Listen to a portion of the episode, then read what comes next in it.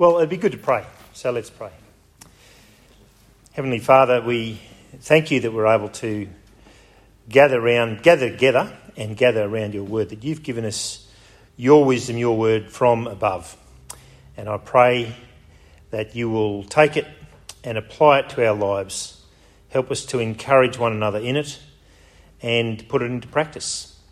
And I pray that you'll help me to be clear and faithful. Amen.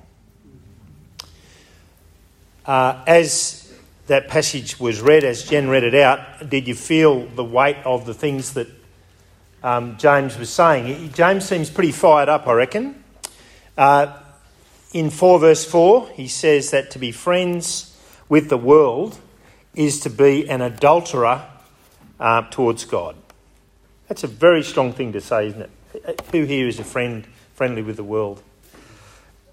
Adultery, ouch. That's a big thing to say. Um, and we all struggle with the sins we do. James says, never mind the sins that you do commit. four verse seventeen tells me that when I don't do something that I know is good, I'm also sinning. Now, the reason that, that James is fired up in this passage, he uses a lot of strong language. He says that when we envy and get angry, we kill. It's all very strong. Is because it's in this passage that he really digs into double-mindedness. Just look at four, um, eight, yeah, four, eight to nine. He says, "Cleanse your hands, you sinners; purify your hearts, you double-minded. Be wretched and mourn and weep. Let your laughter be turned to mourning, and your joy to gloom." Um, James wants us to admit. And Kevin just did a pretty good job of getting us to admit that we're double-minded. And last week, as we listened to Greg open up chapter three about the tongue, that was a bit of an ouch chapter, wasn't it? Like, there was so much conversation about that. And and the tongue is a great illustration of our double-mindedness. James says, uh, further up in chapter three, he says, can salt water and fresh water come out of the same spring? Answer, no. But cursing and praise comes out of the one mouth. Where does our double tongue come from? It comes from our double mind, our double heart. So James is really quite challenging in this passage. But it's not all challenge and confrontation. Right in the middle of this hard-hitting passage is, I think, a most wonderful description of God.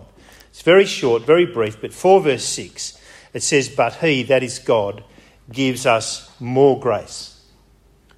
God gives us more grace.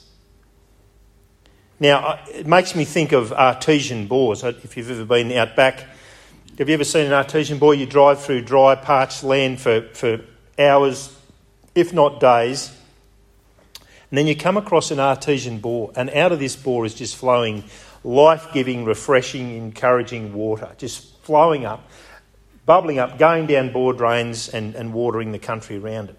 Doesn't matter what time of the day, what kind of season it is, it's just doing it day and night, twenty-four seven. That's like God with his grace. You go back to God, you will always find more grace. God is overflowing with grace. So in this, this big passage, James brings those two things together. On the one hand, our double-mindedness. And he wants us to sit under the weight of it and think about it. But he also brings, he points us to God's grace. So it's hard, but it's very encouraging in the end. And he helps us understand, uh, helps us know, learn how to deal with our double-mindedness. Now, if you're into outlines, I've got four points.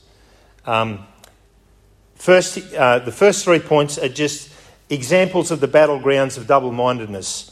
Two wisdoms, two friendships, two diaries. Okay?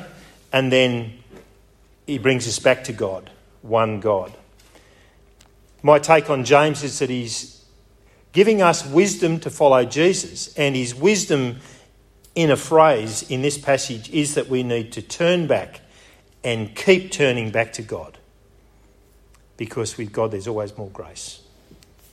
So let's think about the two wisdoms in the passage. Look at verse thirteen. He begins by asking us a question. Who is wise and understanding among you? Now, we probably all like to think, oh, oh I, I, I am.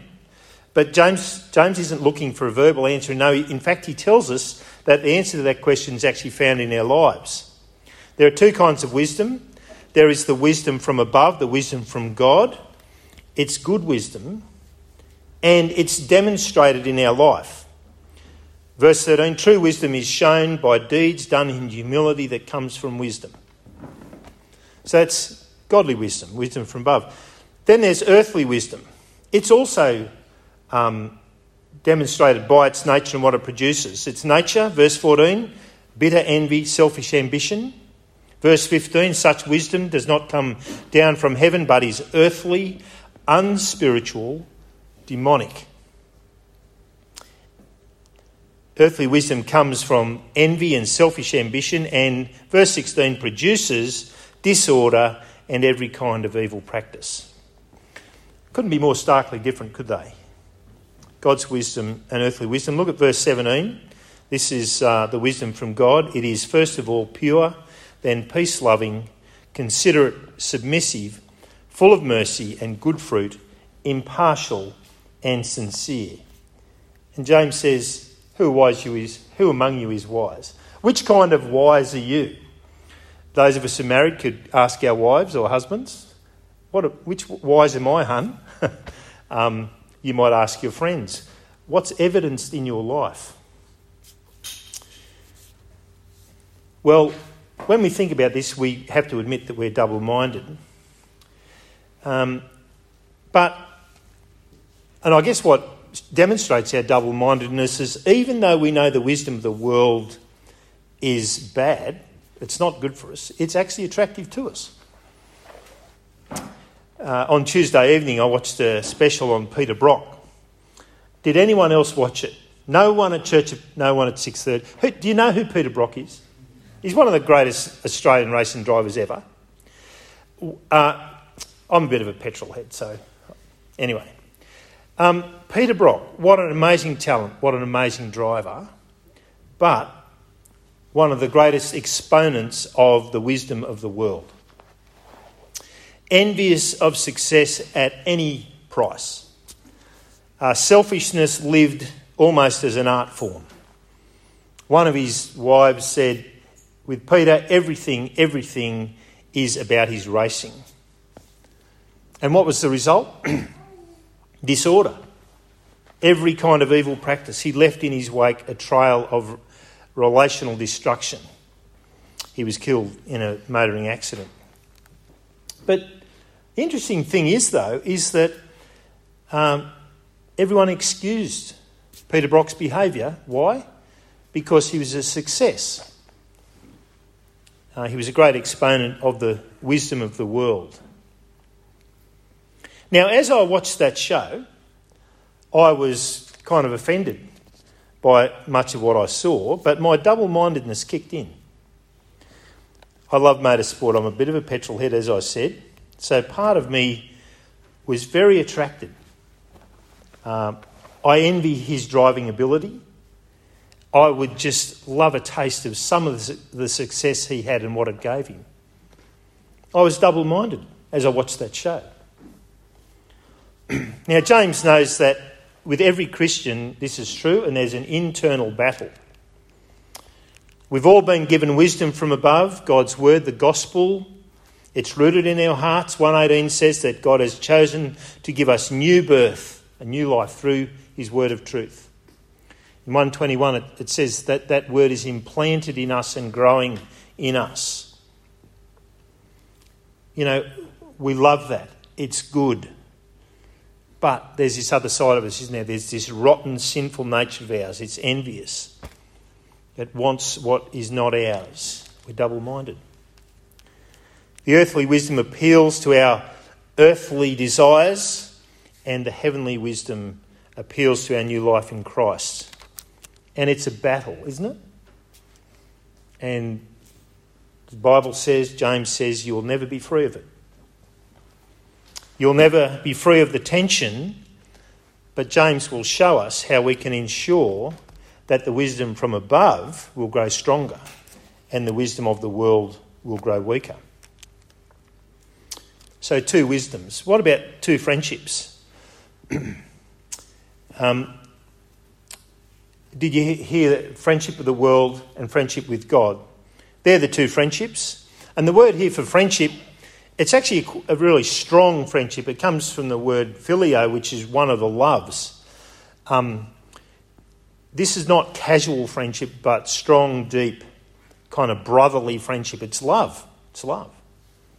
And verse four makes that immediately obvious. Just look at verse four with me. It says, "You adulterous people, don't you know that friendship with the world means enmity against God? Therefore, anyone who chooses to be a friend of the world becomes an enemy of God." These two friendships or loves, I think, come from the two wisdoms.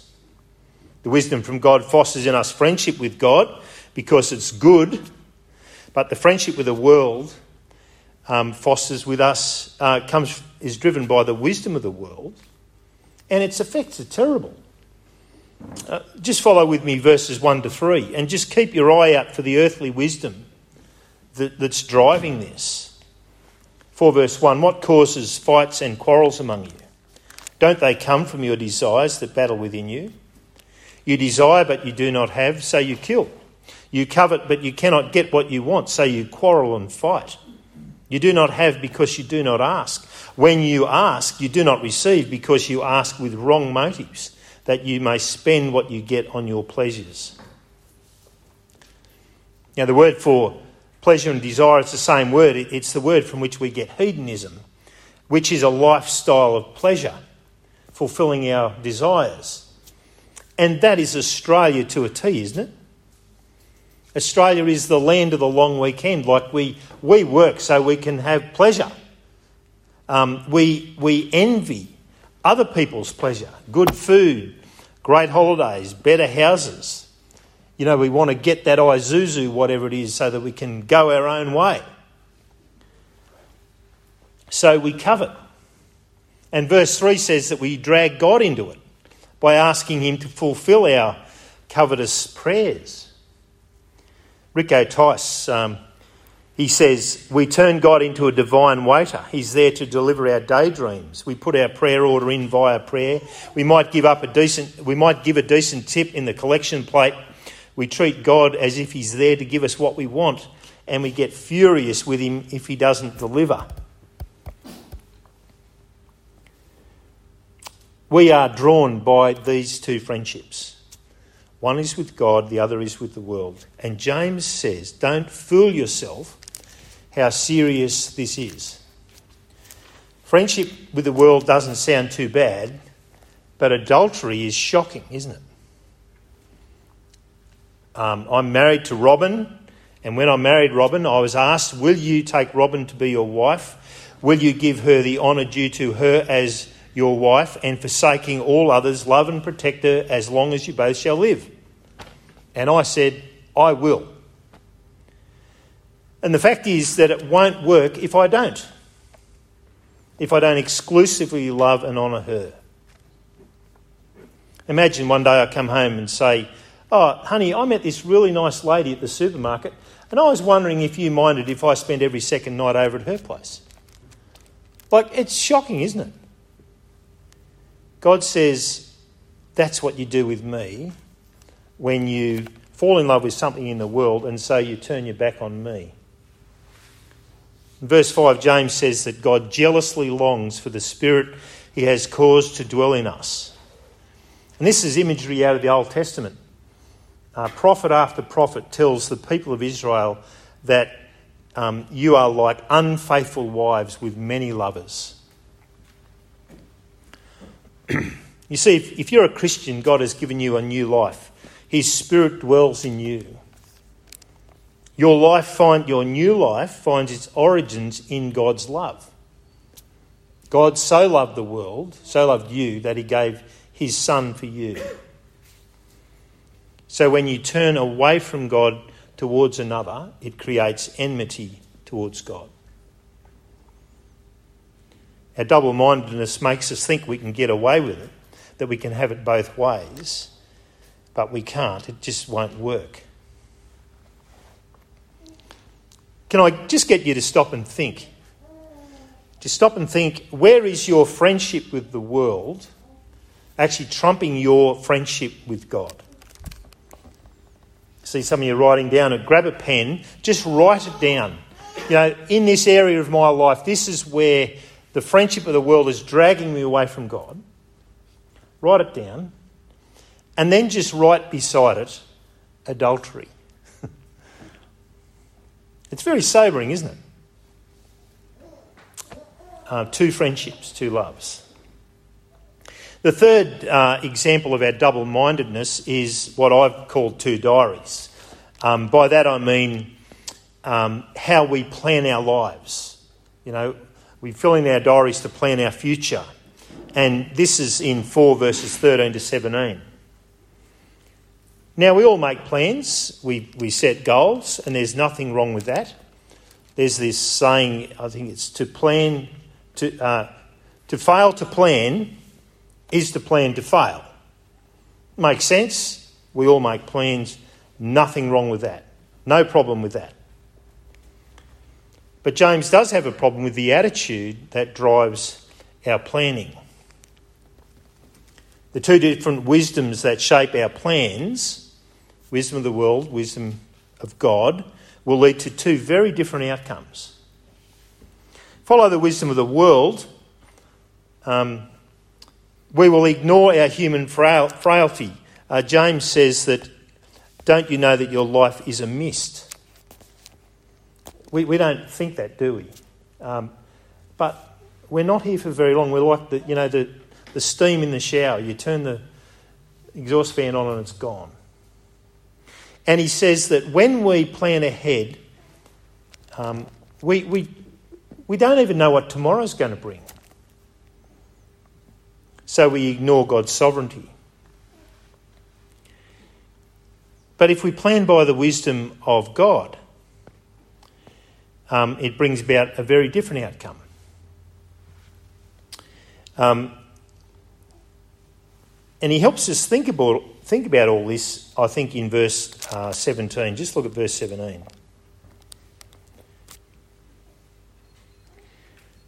If anyone then knows the good they ought to do and doesn't do it, it is sin for them.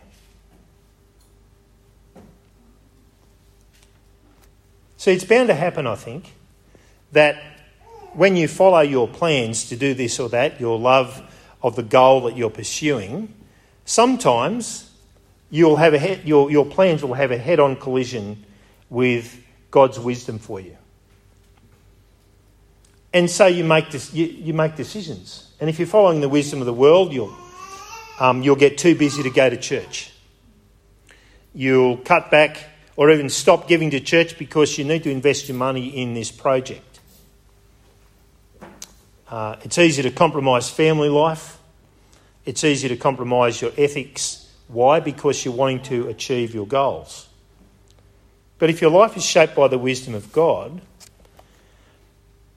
when your plans have a head-on collision with God's plans, with your love for God, what you actually do is alter your plans because you want to do the right thing by God, because you love God's, you love God more than your plans.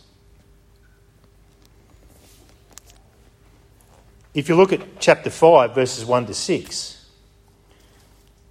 it's like this massive warning for all who will not follow God's wisdom.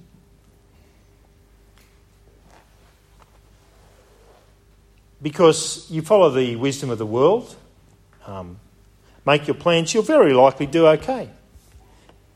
Might be rich, be very successful. But James says, your wealth will rot and come to nothing, and the cries of those you have treated poorly in your envy and selfishness will reach all the way to God, the Judge, to the Lord Almighty. So he says, um, If you know, if anyone then knows the good they ought to do and doesn't do it, it is sin for them. Use that to help you think about your two plans. So James, having kind of teased out our double-mindedness, his purpose is not to leave us feeling bad and hopeless. No, his purpose is to help us turn to God, because God is the one who has more grace. He's the only source of true wisdom, and he is waiting for you with grace. Uh, because he's the only source of true wisdom, because he's the judge, because he gives more grace, James says that we must turn to God and keep turning to God in humility. Just look back at uh, four verse six. It says that God opposes the proud but shows favour to the humble. He opposes the proud. He will stop us in our path if we're proud, but gives grace to the humble. Verse ten says that God will lift us up. So what's the answer to our double-mindedness? What do we do about it? It's simple, James says. You just humble yourself before you turn back to God in humility. That's the answer. And in verses seven to eight, he actually fleshes out what that means. Like, what does it mean to humble yourself? Well, just follow with me. Um, verse seven, he kind of gives us, he gives us four, four kind of, he unpacks it in four lines. So what's it mean to humble yourself? Submit yourself then to God. Resist the devil and he will flee from you. Come near to God, he will come near to you. Wash your hands, you sinners, and purify your hearts. I just want to unpack those things. James says you deal with your double-mindedness by humbling yourself, and that means submitting to God. Submitting means recognising God's rule over us. It's easy for us to forget, I think, that the Christian life is a life of submission to Jesus Christ, because he is our Saviour. That's what Jesus means. Christ, he is our King. Jesus says we're to not deny ourselves. Um, take up our cross daily and follow him. But denying ourselves and submitting to God is hard, because it's saying no to those desires that are really strong within us. Submission means acknowledging your double-mindedness and turning towards God and saying, Lord, your will be done, your wisdom, not mine. But to do that, we must know God's will, mustn't we? We must know God's word. We must know God's wisdom. James has a bit to say about that. Back in chapter one, um, we had it recalled for us tonight. Be quick to listen, one verse nineteen. Do not merely listen to the word, do what it says, one verse twenty-two. Look intently into the perfect law that gives freedom and continue in it, one verse twenty-five. Humbly accept the word planted in you, which can save you, one twenty-one. You see, we need to know God's word, his will, if we're going to submit to it. And so that must be part of the habit of our Christian life, to humbly and prayerfully listen to what God says and put it into practice. And that implanted word will grow in us, and we will find that we become more fruitful for God and less fruitful for the world.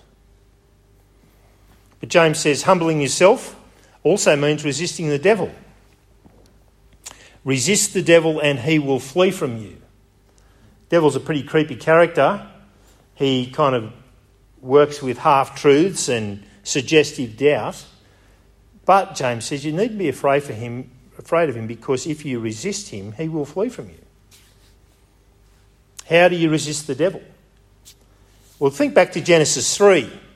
Um, it tells us that the fall of mankind came about because Satan's lies invoked in, in Adam and Eve an envy to be like God, um, the selfish thought that life would be better for them if they didn't listen to God. What happened is that they didn't resist him, but they should have, because they knew God's will, they knew God's word. They should have resisted him, but they didn't. And the rest is history. What will it look like for you to resist the devil? Can I get you to stop and think for, about that for a moment? You know, what temptation, what internal desire is it that is particularly besetting you at the moment? What are you facing? Just, again, think about it, identify it, and write it down. I want you to write it down and think about it, because I want to ask you, do you know what God says about that? Do you know what God, what God's will for you is about that? If you don't, maybe you need to ask someone, but do you know? Because that's how you resist the devil. You stand on God's truth. You stand in God's truth. Remember, Jesus was tempted in the wilderness? Satan came and tempted him, and Jesus said, the scripture says, and Satan left him. James says that if you resist the devil, he will flee from you. But it doesn't stop there. Verse eight, it says, come near to God and he will come near to you. It's a wonderful picture, isn't it, of, you know, we hesitantly turn to God and guess what? He's coming near to us. It makes me think of, you know, over the years my four kids have got into some point where they just don't know what to do. They come and say, Dad, I need some advice. Can you help me? And whenever they draw near to me, I draw near to them because I love them and I want to help them out. That's what God's like. See, humility means coming to God and saying, I don't know what to do. I'm powerless. I can't fix this. I need help. And God is waiting for us to call. one verse five, James one verse five says, if you lack wisdom, ask God, who gives generously to all without finding fault. So you see, we've got to grow in the habit of coming to God humbly in prayer daily. God is your Father.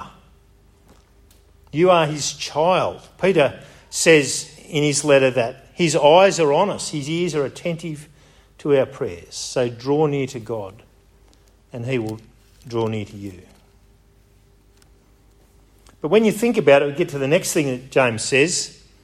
Um, if we turn to God, it kind of necessitates turning away from sin, doesn't it? When you turn towards God to come near to him, you're turning your back on the world, you're back on the devil. It's called repentance. And look at what James says. I think it's really helpful. Wash your hands, verse eight, wash your hands, you sinners, and purify your hearts, you double-minded. See, there's two things there. There's the hand and the heart. The hand is what you do. The heart is your attitude. See, this is change of behaviour and change of mindset. This is full repentance. When you change your mind about something, that's one thing, but if you're in such a bad habit that just autopilot takes you back into the sin that you've been in, involved with for years, it doesn't help if you don't change your habit, does it? On the other hand, you can change your habits, but it doesn't mean that you've changed your heart. James says it must be both, both hands and heart, actions and attitudes, what you think and what you do. Just as a real faith always produces actions, so real repentance always produces change. And James wants us to take this seriously. This is no kind of incidental, you know, couple of sentences. It's real, it's right, it must be taken seriously. Look at verse nine. James says that when our double-mindedness drags us off course into sin, it should cause us to grieve and mourn and wail. It should change our laughter to mourning and our joy to gloom. But James doesn't leave us in gloom. Verse ten, humble yourselves before the Lord and he will lift you up. It's great, isn't it? You'll find more grace with God.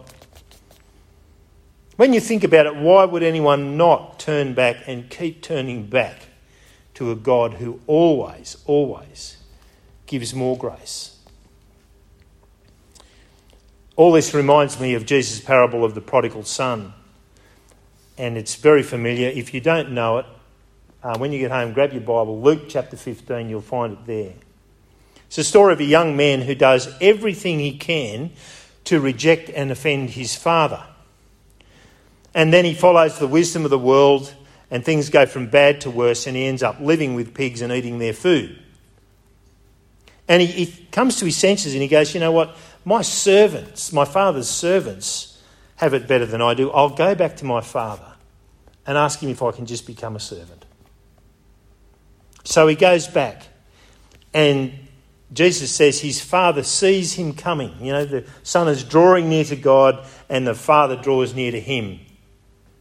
The son drops to his knees and says, Father, I've sinned against heaven and against you. I'm no longer worthy to be called your son. What's the father do? He lifts him up.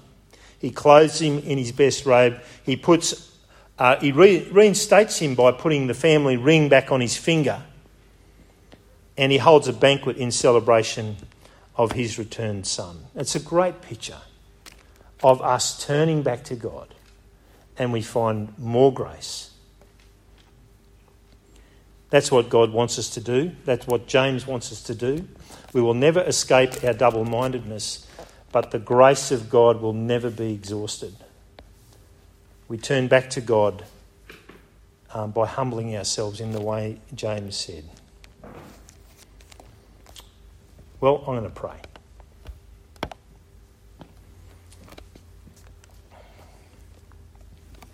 There's a song that has a line, "Oh, the mercy of God, the glory of grace, that he chose to redeem us, to forgive and restore."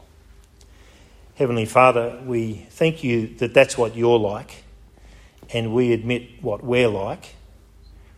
Please help us, give us the wisdom to humble ourselves and to come back to you.